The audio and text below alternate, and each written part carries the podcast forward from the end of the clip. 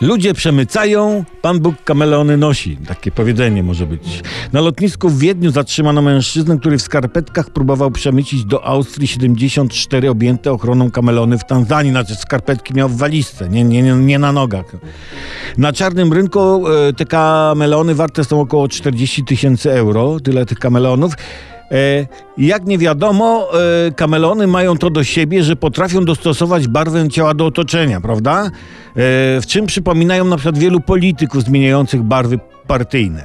I jeśli kamelony dostosowują się ochronnie do otoczenia, to fakt, że celnicy zobaczyli je w skarpetkach, świadczy o tym, że to były dupy, a nie kamelony, bo inaczej przybrałyby barwę skarpetek. Albo, albo te kamelony były zepsute. Tak to jest, jak się podrabiane kamelony na targu kupuje.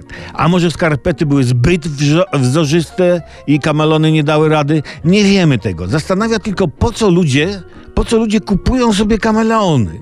Nie, na spacer z tym nie wyjdziesz, bo ziom jest, no ją mało wyjściowy ma wygląd.